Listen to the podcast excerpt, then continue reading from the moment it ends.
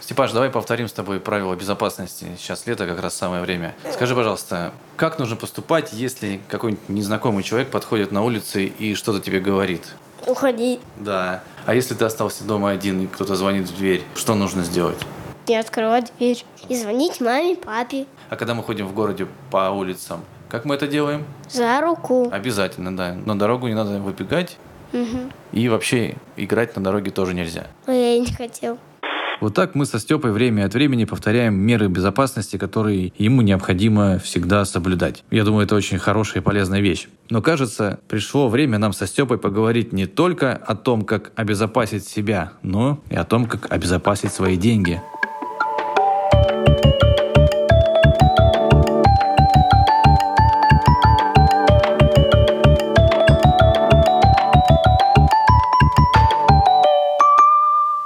Привет! Привет. Это подкаст «Откуда берутся деньги от Тинькофф журнала». Подкаст о том, как зарабатывать, как копить, как сберегать и как тратить деньги. И этот подкаст ведем мы, я, меня зовут Сергей Береговой, и мой семилетний сынуля Степан Береговой. Сегодня мы будем говорить о важной вещи. Как сделать так, чтобы деньги хранить не только, например, в бумажном виде у себя в кошельке или в копилке, но и в электронном виде с помощью современных технологий. И о том, как с помощью этих же самых технологий эти деньги не потерять. Потому что... Их могут красть. Их могут украсть, да. Мы до этого говорили о том, как можно потерять деньги собственными руками, как-то нерационально их тратить или, например, совершать импульсивные покупки. Но можно потерять эти деньги С помощью других. с помощью других, да. Их могут красть. Да, но об этом мы поговорим чуть попозже, а сейчас давай по порядку. Как вы помните, в нашем подкасте Степа регулярно выполняет задания из блокнота Тинькофф журнал «Как подружиться с деньгами»,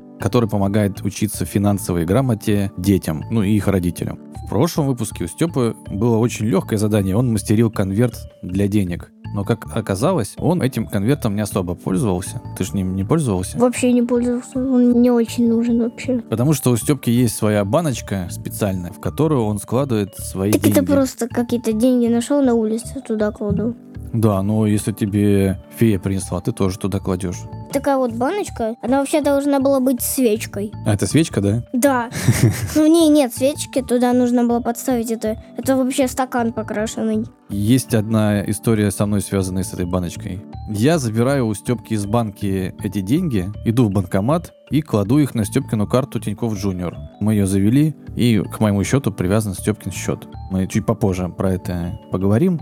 А сейчас давай пока быстро посчитаем твои расходы. И доходы. Это самая главная в мире вещь. Давай про доходы начнем. Сколько ты получил за прошедшие две недели денег? Было воскресенье, да. Было два воскресенья. Ну тогда три, как там, 60, 600, 600, да. Ты наконец-то запомнил. 600. Ну как вы помните, Подожди, еще не все. У тебя был еще опять доход, который ты опять забыл. бабушка дедушка Да. В прошлый раз к нам приезжали бабушка и дедушка, Мы рассказывали и они подарили Степе выпуске. 5000. А когда они уезжали, они снова подарили деньги. Это было две с половиной тысячи, Они сказали, мы тебе даем деньги на велосипед. которые ты пока не собираешься покупать. Да. Ну, конец лета. А осенью по листьям как-то не очень хочется В общем, ты пока кататься. решил не покупать велосипед. Лучше весной. Хорошо, запомни, у тебя есть карта желаний, как ты помнишь. Ты можешь там написать своим следующим желанием велосипед. Так у меня там есть велосипед. Вот, давай, если тебе это интересно, сходим, посмотрим, сколько они стоят, и поймем, сколько ты сможешь копить на этот велосипед. Сейчас давай досчитаем твои деньги. 600 рублей карманных расходов плюс 2500 очередной подарок от бабушки и дедушки, чтобы мне дарил столько денег все время. Получается 3100 рублей. И были траты. Как вы помните, в прошлом выпуске я хотел Лего под названием Лего собачки. Да, это трата, которую Степку не забывает. Обычно он забывает, на что тратить деньги, а в этот раз не забыл. Но ты можешь с помощью дневника трат, а можешь по памяти сказать, сколько ты потратил за последние две недели. 2, 5, 6, 0. 2560 рублей стоил набор Лего Щенки, который ты хотел. Мы его заказали и нам привезли. Итого, вычитаем расход из дохода, получается 540 рублей. Прибавляем к той сумме, которую ты уже накопил, а это было 10 503 рубля. Получается 11 040 3 рубля. Или рублей. Рубля. Рубля? Хорошо. Ну, будем так говорить. Ох, Степ, у тебя очень много денег. Мне кажется, что ты уже должен мне карманные деньги давать, а не я тебе. Если ты мне будешь давать больше. М, хитро, хитро. Ладно, я подумаю над этим предложением. Ну и вот, как я уже говорил, все эти деньги, которые Степа получает из разных источников, я кладу на свою карту, а затем перевожу на Степкину карту. И они там хранятся, и даже не просто хранятся, а на них начисляется процент, целых 5% годовых. Таким образом, они не просто лежат, как они, например, лежали бы у тебя в баночке, а еще они приносят небольшой доход. Степ, как ты думаешь, что такое процентная ставка? Есть у тебя какие-то идеи на этот счет? Вообще Нет. процент, что такое процент? Процент это часть. Да, это часть. Э, Один процент нашей собачки. Один процент это значит одна сотая. Одна. Если 2%, две сотые. Вот, раздели все целое на 100, И каждая частичка этого 100 это да, это один процентик. Для тех, кто занимается деньгами, процент очень важная штука. Есть такие организации, компании, они называются банками. Чем занимаются банки? Ну, ты приходишь там в какой-то автомат, отдаешь деньги, они переводят тебе на карточку. Ну, вообще, банки в целом занимают... Это хранение денег. Да, это одна из больших таких функций банка. Например, мы с тобой открыли в банке счет.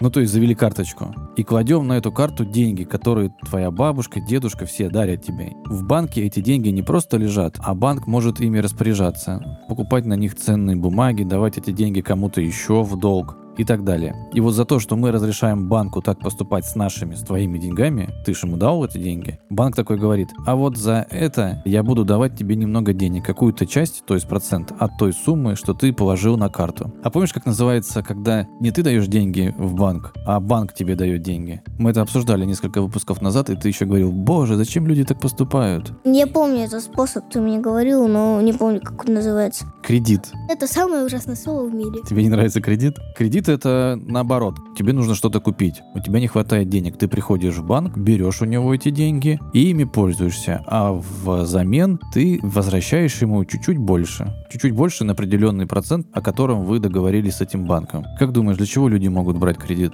У него денег не осталось. Просто потому, что денег не осталось, и ты берешь деньги, Ну, чтобы жить. денег для того, что они хотят. Ну да, такое тоже часто, к сожалению, встречается, когда у людей недостаточный доход, и они вынуждены брать в том числе деньги просто для того, чтобы покупать себе еду, оплачивать коммунальные расходы и так далее. Но можно брать кредит и для покупки какой-то конкретной вещи. Например, вот мы с мамой решили купить квартиру, но у нас не было достаточно денег.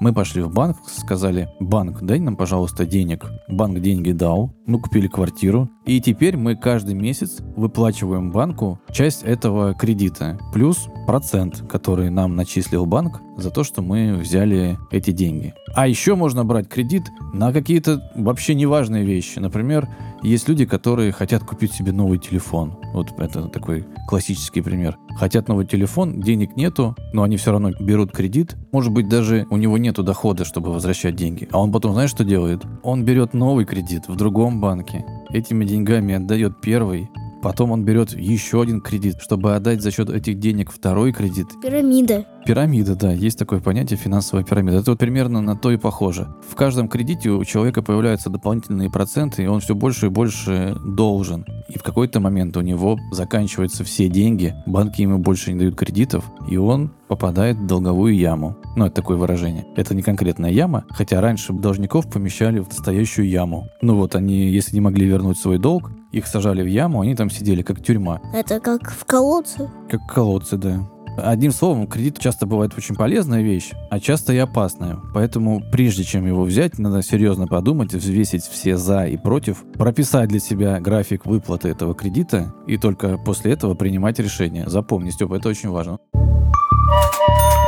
У меня, кстати, в детстве тоже был счет в банке. Только он был не на карточке, как у тебя, а он у меня был на Сберкнижке. Сберкнижка это такая реальная книжка. Ты приходишь в банк, приносишь деньги, говоришь, вот положите эти деньги на счет. Тебе дают такой блокнотик, куда вписывают сумму, которую ты положил на счет. И вот такая реальная настоящая книжка. А теперь все эти сберкнижки у меня в телефоне. Никаких у меня блокнотов с записями нету. Все свои траты, все поступления на счет у меня фиксируются в приложении. Там же я могу оплачивать покупки, переводить кому-то деньги, покупать билеты, выставлять лимиты трат, выбирать категории товаров с повышенным кэшбэком. Это когда часть денег с твоей покупки возвращается тебе на карту. А еще в приложении, например, в Тинькове, есть одна штука, которая нам со Степкой особо нравится. Мы полюбили ее, когда Степка ходил в садик. Каждое утро мы просыпались, шли завтракать, и за завтраком мы что делали? Пять букв.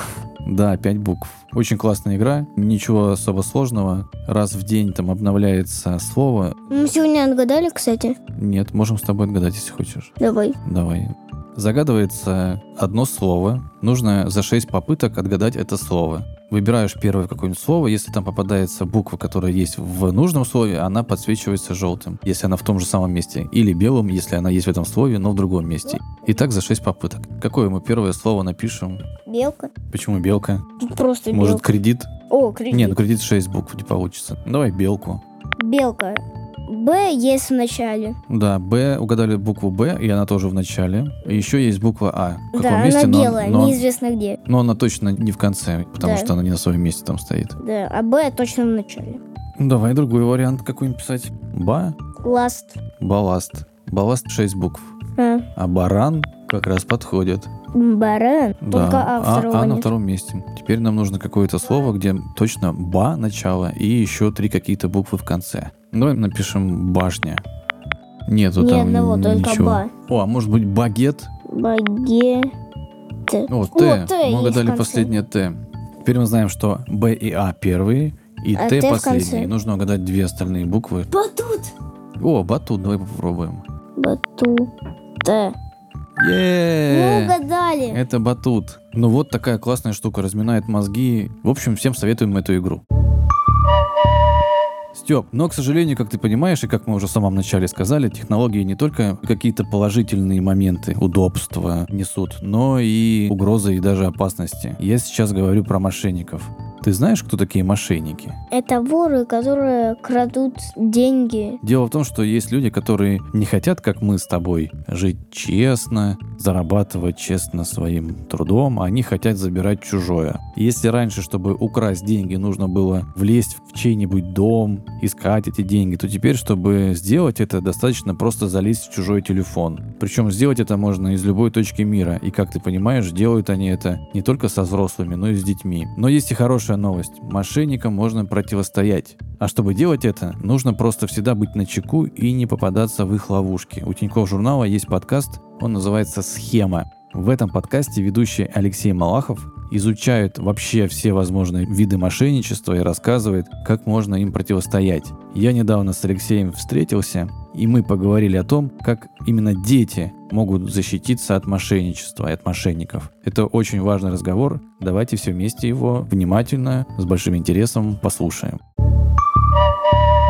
мошенники звонят всем подряд, то есть нет такого, что у них какая-то база данных именно со взрослыми, они тупо звонят по всем номерам подряд, и если попадают на ребенка, тут уже все зависит от самих мошенников, у них нет какого-то морального кодекса не обманывать детей, наоборот, мне кажется, детей обмануть попроще, сейчас у них есть карманные деньги, у них есть свои накопления, конечно, у родителей денег побольше, можно и в это поцелиться. Вот буквально вчера слышал новость, что 11-летнему мальчику позвонили, сказали, что там бабушка в больнице, надо срочно деньги на операцию, и что сейчас к нему подъедет врач или какой-то там курьер, и чтобы он достал из родительской заначки деньги. Ну, мальчик назвал свой адрес, к нему приехал человек, мальчик передал ему 400 тысяч из загашника, и все, человек растворился, с бабушкой все было в порядке. Это мне все напоминает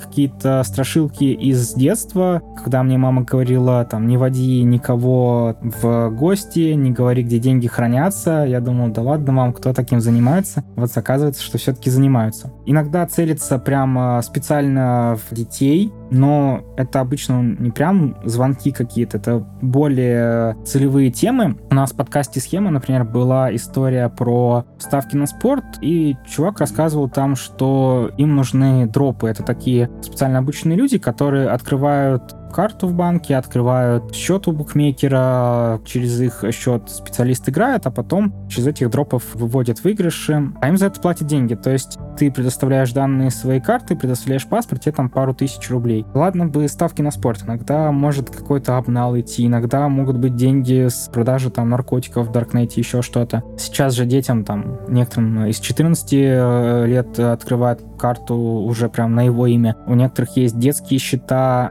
для ребенка, он видит в интернете объявление, что там вот тебе там 2000 рублей за то, что ты дашь номер карты. И он думает, о, easy money вообще, я сейчас на эти деньги себе какой-нибудь скин в Counter-Strike куплю, вообще красота. И причем реклама на это и упирает, что ты там купишь себе что-то в Майнкрафте, в Роблоксе, мы тебе там в Fortnite скинов накидаем, а в обмен карточку. Иногда даже деньги не платят, иногда вот платят какими-то там игровыми услугами ну, размещают объявления там в шорцах на YouTube, по соцсетям, по игровым чатам, там, не знаю, заходят в игру и типа, вот, пацаны, кто там хочет подработать, вообще плевое дело. У детей еще не развито критическое мышление, они какие-то, ладно, что со мной может быть, типа, я же не даю деньги, там мне деньги дают. А потом, собственно, приходит финмониторинг банка, блокирует ребенку карту, ну, представляешь, тебе там в 15 лет заблокировали карту в Сбербанке, тебя включили в черный список, и все, ты типа всю жизнь уже не сможешь пользоваться услугами крупнейшего банка в стране. Но другом ты можешь открыть, если что. Ну, можешь, да, но все равно там банки относительно делятся информацией, все равно где-то будет стоять по обменочка, что к тебе надо приглядываться, захочешь кредит взять, у тебя там испорченная кредитная история, или там станешь взрослым, откроешь бизнес, и к твоему бизнесу там какие-то проверки пойдут ненужные. Я тут хотел задать вопрос, как избежать возможности попасться на мошенника. Ну, вот то, что ты сказал, у меня сейчас уже рождает две идеи. Первое, не заводить детям карту, ну, вообще, в принципе, не позволять. И второе, это запретить категорически реагировать на какие-то призывы в интернете и прочее. Я согласен. Ну, опять же, я не родитель, но я вспоминаю себя в таком возрасте, и если бы мне мама сказала что-то не делать, я бы, наоборот, сделал. Поэтому, мне кажется, тут надо идти от обратного, просто рассказывать, что бывает, какие схемы бывают. Ну, профилактика такая же, как у взрослых, мне кажется. Современные дети, они даже лучше шарят в том, как устроен интернет. То есть, да, они могут сначала что-то не выкупить, но если им рассказать, что бывает, то они такие, ну, на самом деле это бывает, значит, здесь какая-то аналогия есть. Это раз. Во-вторых, в Тинькофф Junior есть. Да, у Степки есть Тинькофф Junior, кстати. Вот, и там же есть курс «Как защищаться от мошенников», который наши коллеги разработали. У нас в журнале есть курс «Как защищаться от мошенников» как бы для взрослых, а там прям адаптированный для детей. Можно посоветовать пройти. И мне кажется, что тут же, наверное, опять какой-то разговор про доверительные отношения в семье. Лично я, к сожалению, так получилось, что маме не очень доверял, потому что мама меня наказывала, если я что-то неправильно сделаю. Мне кажется, нельзя детей за такое наказывать, потому что, ну, тогда они тебе не будут говорить про какие-то косяки. Если с ребенком какие-то доверительные отношения есть, может сказать, мам, там, типа, вот я хотел там какой-нибудь меч в онлайн-игре, мне там дяденька сказал, переведи мне тысячу рублей на карту, я ему перевел, а он сказал, что вот там еще 10 тысяч надо, я не знаю, что делать, вот такое ощущение, что я тысячу рублей уже потерял если ребенок такое скажет, не надо его там ругать, что ах, ты там дурак, такой тысячу рублей потерял, я сейчас у тебя там все отключу, ты свои игрушки играешь. Наоборот, надо сказать, ну вот видишь, у тебя зато теперь опыт есть, ты знаешь, что так оно в интернете э, бывает. Тут больше помогает позиция предупрежден, значит вооружен. То есть в моей картине мира все эти разводы происходят из-за того, что и ребенок, ну и взрослый там не знает, как устроена та или иная сфера. Когда тебе звонят из центрального банка, ну, обычный человек, он же не знает, что центральный банк там только с юридическими лицами работает, ну, точнее, он только с банками работает, он вообще физическим лицам не звонит и даже не звонит. А ребенок, он вообще не знает, как там устроены банки, как устроены карты. И когда это все рассказываешь, когда, не знаю, может, там, ну, там в Телеграме пересылаешь, смотри, как кого-то развели, для ребенка это какой-то пунктик, когда он увидит что-то похожее, он такой, ага, вот там батя мне присылал такую историю, вот как 11-летнему мальчику позвонили из больницы, и в следующий раз, когда там мне позвонят и скажут, батя там сбил кого-то на машине, срочно там переводи из его заначки 100 тысяч рублей, иначе он в тюрьму отправится, он может быть вспомнит, что ага, что-то такое похожее я слышал, какая-то подозрительная штука. Ну, как минимум, нужно в первую очередь позвонить родителям. Если батя попал в аварию, то нужно позвонить бате и спросить, ты в аварии или как? Точно, точно Да, По поводу всех этих разводов, вообще есть какая-нибудь статистика, число несовершеннолетних людей в России там за один год, которые попались, и суммы, на которые они попадаются? такой статистики, к сожалению, нет. Я связывался специально, у нас есть в журнале автор Дмитрий Сергеев, который бывший майор полиции. Он сказал, что не в курсе, что вообще существует эта статистика именно по обманутым несовершеннолетним. К тому же, даже, типа, если бы она была, в эту статистику. В основном туда попадают случаи, которые, а, увидел банк по обращению клиентов, а дети не всегда клиенты банка, б, это, типа, которые там сообщили полиции. Опять же, такие вещи не всегда в полицию попадают. Ну, в общем, наш совет слушателям и детям, и взрослым, во-первых, друг к другу относиться доверительно и разговаривать. Во-вторых, если ты ошибся, то это ошибка, и это твой опыт, и тоже там не посыпать голову пеплом и не орать на каждом углу. И третье, это идем и изучаем курс Тинькофф журнала про безопасность в сети для детей. Если хотите больше примеров, если хотите узнать, что в голове у людей, которые попадаются на удочку мошенников, то слушайте подкаст «Схема». Все нам кажется, что нас не обманут, мы самые умные, мы самые прохаванные, но, как мы показываем в нашем подкасте, никто не планировал быть обманутым, как-то вот оно так получается. Приходите, слушайте. У меня тоже был случай, когда у меня чуть было не украли деньги мошенники. Опа-на. Вы как-то говорили, что вы в какую-то страну ездили еще. Ты говорил, что там прям на каждом шагу пытаются украсть. Из кармана так Да, вытащить. такое было. Но это было не электронное мошенничество, а прям прямое воровство. Да, так подходит, у тебя из кармана быстренько вытаскивают. Да, убегают. мы были в Барселоне с мамой. Барселоне крадут? В Барселоне крадут еще как. Ну, часто или? Ну, вообще там есть места, где довольно часто крадут у Я вообще туристов. представляю таких молодых людей, вообще такие бегают, а вы такие идете, отбиваете. Такие типа идете, Да, они еще такие в черных масках. как еноты. Мы ехали в метро, и у меня деньги, купюра, лежала в кармане, в шортах. Рядом встал какой-то мужчина, и у него на руке была куртка. Знаешь, когда снимают, и на руке держат. И я чувствую, как с его стороны у меня в кармане какие-то шевеления. Я такой на него, хова! Он такой, а И прям по руке его ударил. И он такой, осторожно, осторожно отошел в сторону, и все. Ну, в общем, он хотел у меня вытащить деньги из кармана. Я его заметил, он какой-то был то ли неопытный, то ли не знаю, почему я это заметил. Я его отпихнул, можно сказать, и все. И с тех пор хожу не так уж беспечно с деньгами в карманах. А то, как меня хотели украсть деньги с карточки, со счета, было так. Вконтакте мне пришло сообщение от моей знакомой, и она пишет мне, Сережа, мне нужны деньги, там что-то случилось, я уже не помню что. Ну так, как будто мы приятели, друзья, и она мне об этом рассказывает. Она говорит, а можешь мне 2000 одолжить до вечера, не знаю. Я такой, да, конечно, не вопрос. И она присылает мне, ну как ты понимаешь, это не она. А как э, он понял, в чат как зашел? Вот, сейчас я тебе расскажу. Этот человек, который от имени Марины мне пишет, прислал мне номер карточки. Я начинаю уже вводить номер этой карточки, вообще даже не думая. Что-то там отвлекся, и через время Марина пишет, никому ничего не переводите, меня взломали. И я такой, воу, почти перевел деньги, и ни о чем вообще даже не, не додумался, что это какой-то развод. А история такая, эти люди подбирают к аккаунтам в социальных сетях других людей пароли, каким-то образом добывают эти пароли.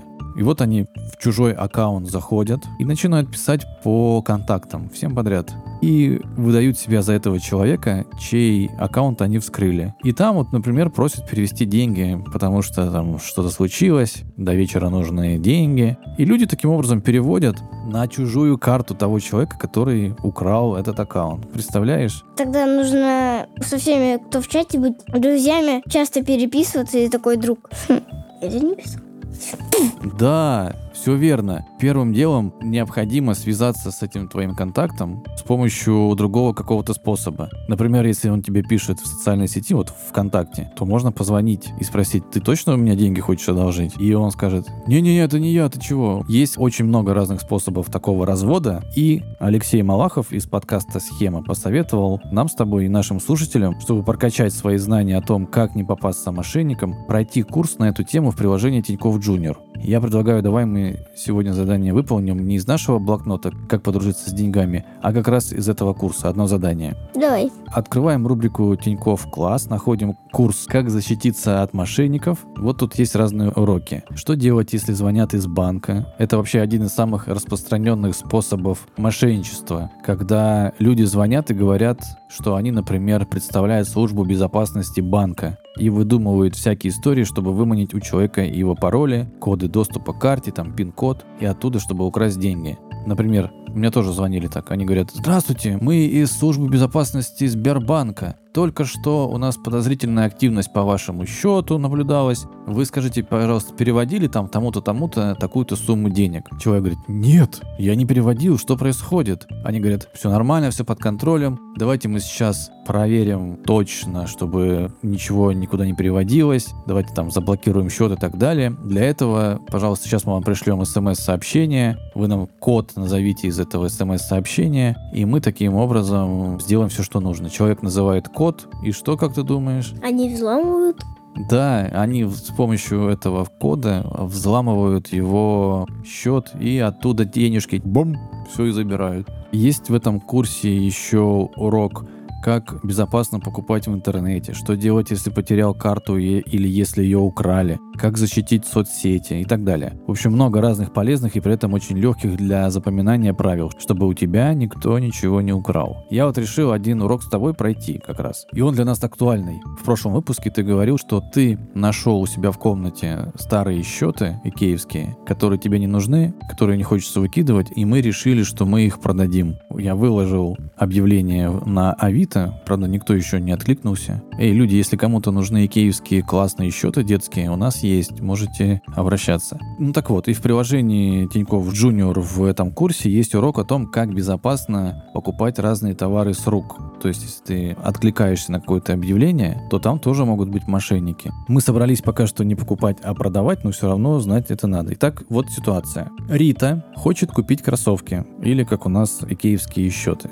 Она нашла подходящее объявление и написала продавцу, чтобы договориться о встрече. Когда вам удобно, это Рита у него спрашивает.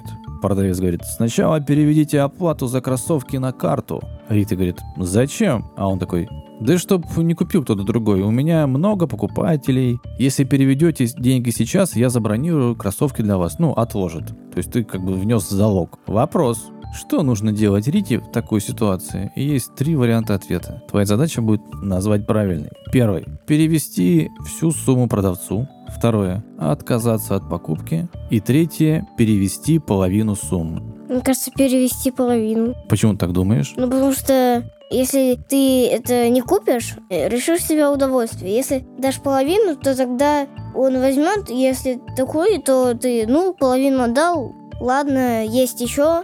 Э, Эта половина довольно Ну, нормальная. я понял, что если, например, у тебя украдут деньги, то они украдут только половину. А другая половина, все нормально. А если вообще все отдать, то вдруг он все заберет. Ну, смотри, говори теперь ответ. Перевести половину суммы. Неправильный ответ. Отказаться? Да, отказаться. Поч- Почему? Да, нужно отказаться. А вот почему? Запомни. То есть от всего должен отказываться? Нет, отказаться от сделки конкретно с этим продавцом. А, то есть надо другого поискать, который так не скажет. Да, на сайтах объявлений нельзя переводить деньги на чужую карту до покупки. До покупки никаких денег никто не переводит. Если продавец просит предоплату, это может быть мошенник. Их схема работает так. Сначала мошенники просят деньги, а потом пропадают. Например, удаляют свой аккаунт. Ты, в общем-то, прав частично. Ты догадался, что это может быть мошенник, если он так говорит. Но в любом случае даже половину суммы мошенникам отдавать, конечно же, не стоит. Необходимо, первое, отказаться от общения с этим человеком. Второе, что? Купить другое. Да, найти другое объявление, где проверенный продавец скажет, да, давайте как обычно, как правильно делать, мы вам даем товар, вы нам деньги.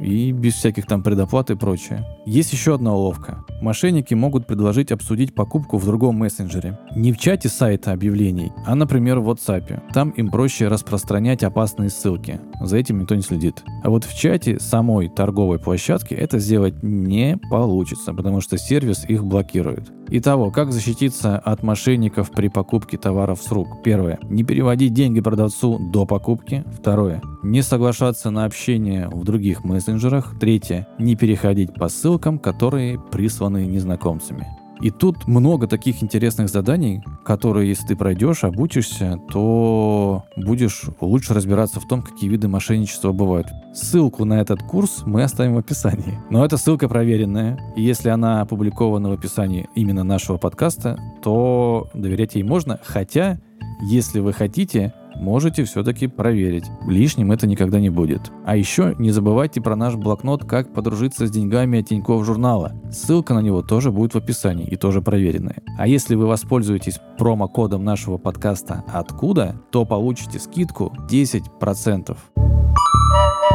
Степ, ну теперь мы с тобой немножко обучились тому, как противостоять мошенникам, Енотом.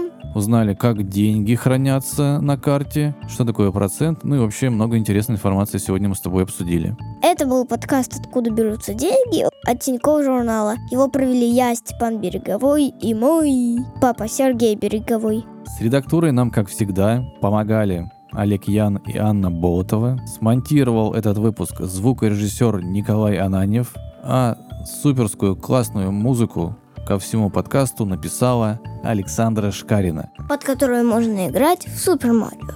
Под нее можно играть, кстати, да, в Super Mario. Она подходит. На этом мы с вами прощаемся. Goodbye, пока. Пока. Степ, скажи, пожалуйста, а что нужно делать, если к тебе на улице подходит незнакомый человек, берет тебя за руку и прямо заставляет с собой куда-то идти? Надо громко кричать. А как громко? Ну-ка еще громче. А еще громче. Молодец. Пап, а что надо делать, когда незнакомый человек тебе звонит и говорит, надо перевести деньги? Надо кричать. Как? Нет, еще громче.